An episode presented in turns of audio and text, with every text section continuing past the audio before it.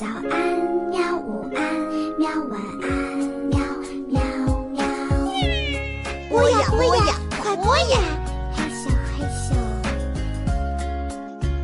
更多精彩内容，请关注博雅小学堂微信公众号。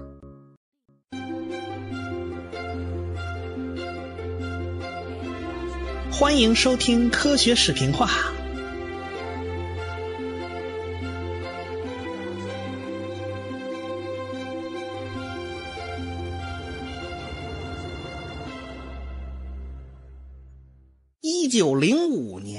那是热热闹闹的一年，在东方啊，这是大清光绪三十一年。这一年，在东北的土地上发生了日俄战争，俄国人打输了，全世界啊都为之侧目啊。这个欧洲大鼻子怎么就败给了亚洲小鼻子了呢？这个俄国国内也就开锅了，整个俄国一片混乱，到处有罢工啊、暴动，这史称叫一九零五年革命。哎，这一年同盟会在日本成立啊，国内也开始建设我国自主修建的第一条铁路，叫京张铁路。那工程师嘛，就是詹天佑喽。这东方这边，那在欧洲那头呢就不一样了。这一年在后来的物理学史上被称为奇迹年，因为一个在伯尔尼专利局工作的年轻人接连发表了五篇论文。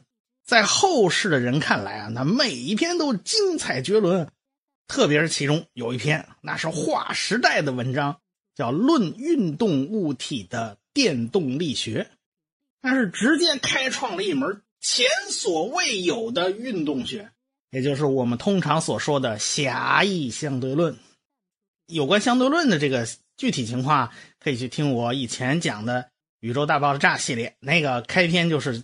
有关狭义相对论和广义相对论的啊，那个重点是讲相对论这一块。我们这部书呢，重点就是讲量子力学嘛，因此我们就要提到它的另外一篇论文，就是关于光的产生、转化和一个试探性观点。你听没有？说这个话都不是很有底气啊！我试探一下，我试探性观点，因为它还没有实验去验证。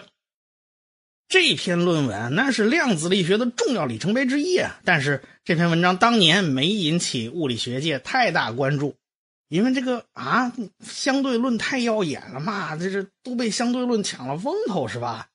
还有一点呢，这个这篇论文讲的很有道理啊，一切都解释得通，但是你毕竟没有实验支持嘛，大家脑子一时半会儿还想不开，还不太敢接受，那姑且一听就扔到一边去了。还有一个原因呢，就是使得大家对这个爱因斯坦这篇论文不太感冒啊，因为大家认为啊，这个光电效应已经被成功的解释了啊，不需要爱因斯坦多此一举。仔细研究光电效应，而且解释了光电效应的那个科学家呢，一九零五年这一年刚好拿了诺贝尔物理学奖，那是出了名的实验物理学家，那如日中天。相比之下，这个爱因斯坦最后啊是显示出了那种巨星风范，但当时他还什么都不是啊！别忘了那是一九零五年，当时的爱因斯坦还是萤火虫的屁股，没多大点亮啊！所以一九零五年这个物理学的奇迹年，那是因为后来爱因斯坦名气大了，人们才追封啊这一年是奇迹年。当时呢并没有那么轰动。一九零五年拿了诺贝尔物理学奖的这位科学家呀叫勒纳德，这个勒纳德一直在研究这个阴极射线，他对阴极射线非常感兴趣。那年头，大学实验室要没个研究阴极射线的，你都不好意思见人呢，对吧？这个汤姆逊不就是发现这个阴极射线是电子流吗？这个勒纳德也知道这消息了，他也开始研究，他就把目光啊盯上这个光电效应。要说这个光电效应呢，说起来就话长啊。那小孩没娘，说起来话长。往前追溯的话，那追溯到什么时候？追溯到亚历山大·贝克勒尔，追溯追溯到那儿去了。这个亚历山大·贝克勒尔是谁呢？就是我们前文书讲过的那个发现放射性的那个安东尼·亨利·贝克勒尔他爹，我们就称老贝克勒尔吧。他们家好几代都是科学家啊。老贝克勒尔他爹，就小贝克勒尔他爷爷也是科学家，哎，他爷爷研究什么东西呢？研究用电解方法提取金属。那一年啊，这个亚历山大·贝克勒尔，也就是老贝克勒尔，才十九岁。那一年他就发现啊，在电解液里面放上两根电极，这是相同材料做成的哦。按理说不该有电流啊，不同材料做成的，哎，那就发电了。那有相同材料做成的，应该没电。结果一个有光照，一个没光照，哎，居然有电流。哎，这这这个现象就被称为贝克勒尔效应。哎，这是一八三九年的事儿了。那时候小贝克勒尔还没出生呢，啊，就是发现铀的那个辐射的那个小贝克勒尔也一八五二年才出生。而这也就预示着一个现象，就是光与电那是分不开的。这是第一次出现啊，光与电是有关系的。再到后来就是著名的赫兹实验。这个赫兹是基尔霍夫的学生啊啊，我们基尔霍夫的朋友，我们简称叫好基友嘛，他肯定也是好基友之一了，对吧？他对电学就特别感兴趣，尤其是对这个麦克斯韦的电磁学理论啊特熟悉。这赫兹就想验证一下，这个麦克斯韦预言的电磁波是不是正确的？因为当时德国物理学界都信奉，当时有个科学家叫韦伯，信奉他的理论。这个韦伯认为，电磁传送是瞬间抵达，不需要时间。那麦克斯韦呢，就不是这么认为的了。麦克斯韦认为啊，这个电磁作用的传递是需要时间的。哎，我们可以在空间形成电磁波。赫兹呢，就要做个试验来验证这个理论。他就用了一个火花装置来产生电磁波啊，那个电容器啊，接个放电。那接收呢？你有发射就得有接收啊。那接收它就采用了一个金属圆环，这个环呢有个缺口，哎，他把这两个装置离开一段距离，这边打火花那那边那缺口圆环呢，那缺口上应该有火花子冒出来，哎，这感应了对吧？他怕看不清楚，他特地造了一暗室啊。这个暗室里边黑灯瞎火的，就是为了观察这个小火花啊不被干扰。他果然看到有火花感应冒出来了，那就说明电磁作用是可以传播一段距离的。那金属环离那个火花发生器有十米远呢，那不算短了。他就在暗室的一面墙上呢铺了一大片的金属板，哎，他就觉得啊，这个电磁波应该可以被金属反射。好，他这个电磁波。反射回来，就与入射波叠加，这两个波一叠加啊，就会形成一个驻波效应，就是有的地方强一点有的地方弱一点哎，这赫兹就前后移动的圆环，测哪儿强啊，哪儿弱呀？哎，他就靠这个办法，得出了一堆的数据。用这个驻波强弱呢，我就可以知道波长，我可可以反推电磁波的速度。结果他反推了一下，就发现。这个电磁波的速度居然跟光是一样的，这是一八八八年的事儿了啊！到了一八八九年，他就宣称啊，电磁波跟光是一回事儿光是一种电磁现象。此时距离麦克斯韦大师去世刚好十年，哎，那个爱因斯坦小朋友刚好十岁了啊，他也是一八七九年出生的。那赫兹当然就对电磁波着迷呀，这东西哎呀太有意思了，他就一次一次的做这电磁波实验，结果他就发现了一个很奇怪的现象。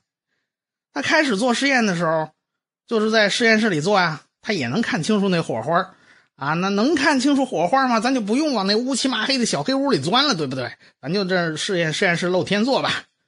他偶然有一天，他心血来潮，他拿那黑布啊，把那接收端圆环给挡上。啊，拿黑布就围一圈这不是更容易看清火花吗？哪知这次火花没了，啊，他不挡着他就有，挡住就没了。这赫兹纳闷啊，啊，这不会吧？这难不成这黑布能挡住电磁波？看着不像啊。后来他发现啊，这个缺口大了，缺口改小一点就 OK 了。哎，这样的话黑布挡住也没问题，就把缺口改小。哎，赫兹想啊，这说明。照了光以后，比不照光啊，它火花大，它火花大，它你你缺口大点不要紧啊，它也能跳过去。哎，照了光以后缺口大点没事你不照光啊，缺口就不行，就得缩小。否则的话它打不打不出火花来。赫兹心说这事儿心想啊，仔细研究研究，发现不是啥光都行，最好是对面那火花不是对面那火花冒个亮吗？哎，这边就跟着就好使。哎，那后来赫兹就觉得，哎呀，那试试看啊，中间放块玻璃。结果这个立刻接收端这边火花就就不行了。哎，赫斯心说这东西看来透不过玻璃啊。那好呀，那是不是透光率不行啊？咱们换个透光率高点的试试。结果他就换了个水晶玻璃。一换水晶玻璃，哎，这火花就好使了。那赫兹一不做二不休啊，跟他老师学来的本事啊。哎呀，咱换三棱镜啊！啊，这三棱镜，他老师不就是发明那个三棱镜看元素光谱吗？他不这不不就他老师发明的吗？他一看，好，咱就按老师的办法来。他用三棱镜分解光谱，结果他就发现啊，不是什么光都照到这圆环都行，你必须是什么光呢？最好是紫外光，效果特明显。哎，凡是这紫外光照在缺口上就好使，你要红光，它就它它它就不行。那这个，于是赫兹就写了一篇论文，叫《紫外线对放电的影响》。哎，这篇论文，他也就是说，赫兹还是很注意观察的，他把这么细微的一个小小差别都给记下来了。这论文一发表啊，反响就很强烈啊，大家都开始关注这个现象，这个现象就被称为光电效应。后来呢，大家就设计了很特别的实验啊！你别老看火花大小了，这这不是回事这个这这测量起来太麻烦。后来呢，就换成金属板了。哎，前面放上一个金属网，哎，金属网接电池正极，然后金属板接电池负极，这电路不通是吧？应该没电。拿弧光一照，居然就有电流通过了，这可奇了怪了。但记住啊，是弧光。什么是弧光？就是电火花发出那个光，我们今天看见路边有那电焊的那电火花就是弧光，那个弧光含有大量紫外线。后来，汤姆逊就做做了那个著名的实验嘛，验证光电效应，也就是发出的那个光电子啊，就是金属板上那个电子跑出来了。哎，过去认为啊，它这冒出来什么东西不知道是什么玩意儿，后来汤姆逊做实验就证明了它是电子。这还是一八九九年的事儿啊。到了一九零零年，这个勒纳德就开始有了新发现了。这个光照金属板，它不是有电子跑出来吗？那这光电子动能有多大呢？这勒纳德就得想个好办法，我来测这个动能有多大。那怎么办？好办，加反向电压，只要电压足够呢，电子不就跑不出来了吗？是吧？那我就测测要多大的反向电压，它电子才跑不出来。咱就可以估算出电子的动能，他一测量不要紧呢，又出奇怪的事儿了。他就发现啊，这个电压跟光强度没关系。按照经典电磁理论，那光就是电磁波嘛，对不对？是能量啊。那光越强，能量越多呀，这电子能够获得的能量就越多呀。那么电子的速度就应该更快呀。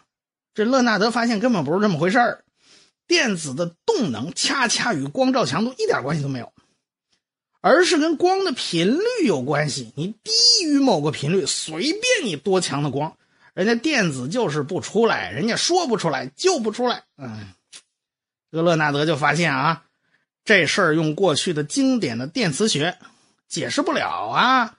按理说，这电子这东西跟光的频率有半毛钱关系啊？啊，什么半毛钱关系也没有嘛，对吧？光是一种电磁波呀，那电子既然带电嘛，就是随着电磁震荡运动，啊，慢慢的就给它抡起来了，然后啊，抡多了就给它抡出去了，最后就被扔出去了嘛，对吧？过去你也好想象嘛，看那功夫片那太极高手推太极球啊，差不多就这架势啊，那球在手里面来回滚，不断的发力，一次一次把能量给叠加上去，最后嗡一下把那球给扔出去了。也就是说，他得运半天气，哎，一次一次的推，推了半天，再把这球给扔出去。大概这个经典电磁理论就是这么个过程，就是说我电磁波在不断的震荡，然后电子就被忽悠的满街跑，然后晃晃晃，越晃越厉害，越晃越厉害，最后日的一下被扔出去了。大概就是这么个过程。可是这跟观察到的试验现象是有矛盾的。首先，经典理论可没有频率门槛啊，这东西跟频率半毛钱关系也没有啊。第二个，按照经典理论，电磁波，哎，这个晃荡这电子共振嘛，对吧？晃荡着电子往外跑，那你也得且晃一阵呢。你想吧，那功夫大师，那太极功夫大师推那个太极球，要不推半天，他才能把那太极球给扔出去，是不是？他不是上来就扔出去的。可是光电效应来得个快，你一照光，它立刻就来，这怎么解释？用经典电磁理论解释不了啊！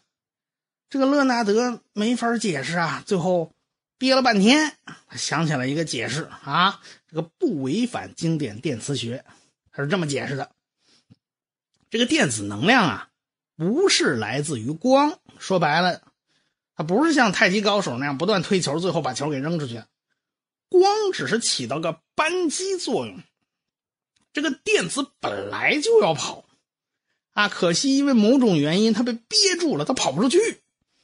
这电磁波恰好跟这电子共振，这频率一匹配，然后它就像扳机一样开闸门，就把电子给放跑了。哎，电子就自己跑了。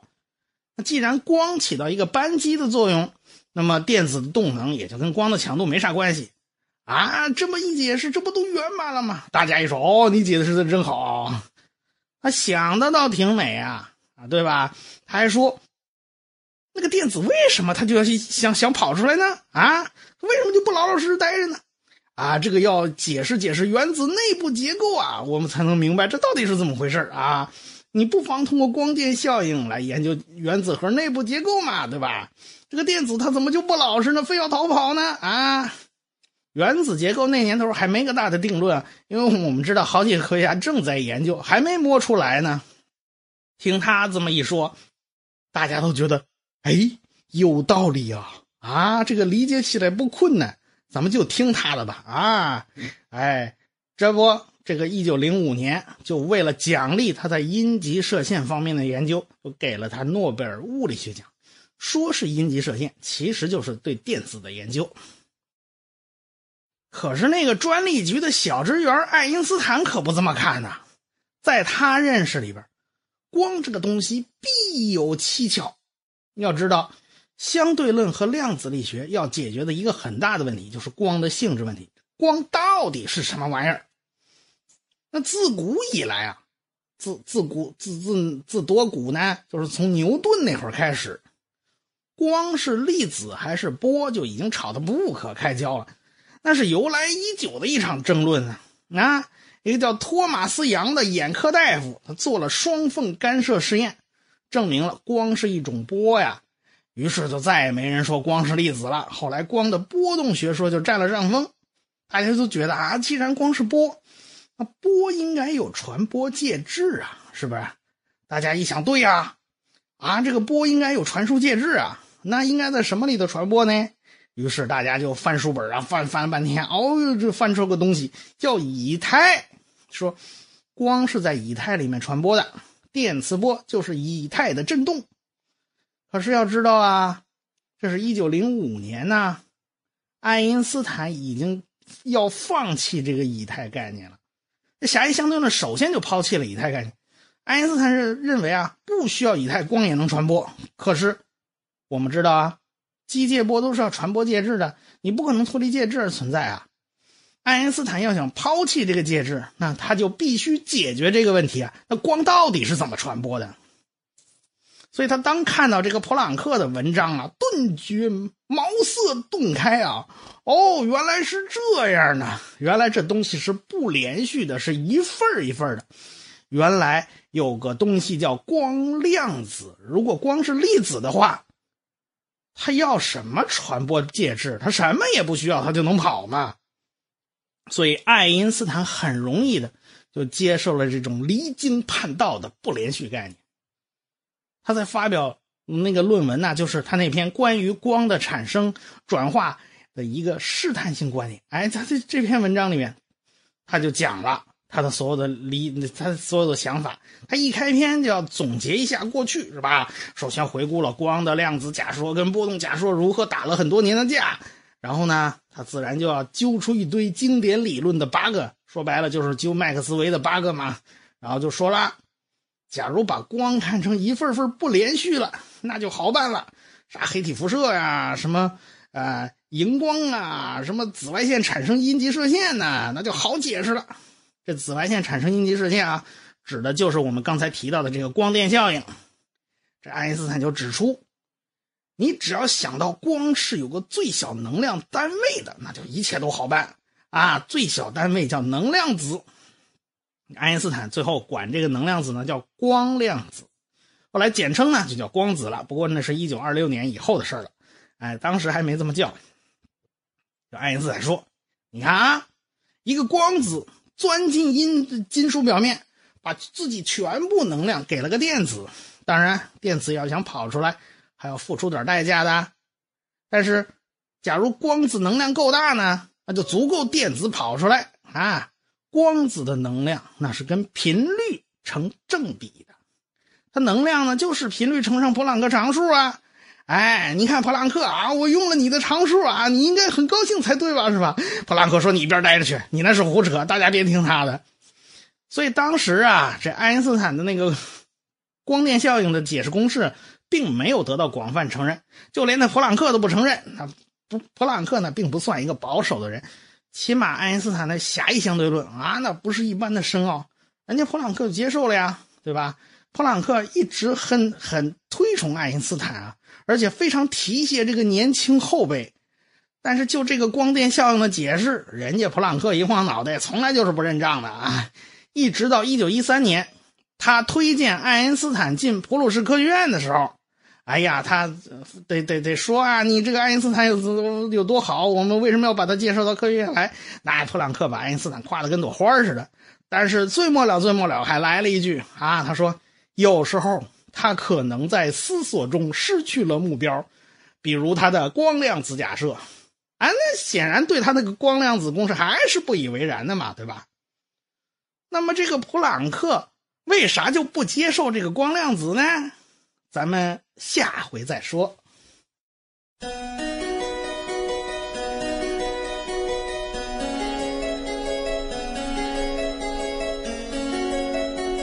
科学史评话的公众微信号已经开通了，只要你搜索“科学史评话”，然后再找那个一把扇子图标，点击以后添加就可以了。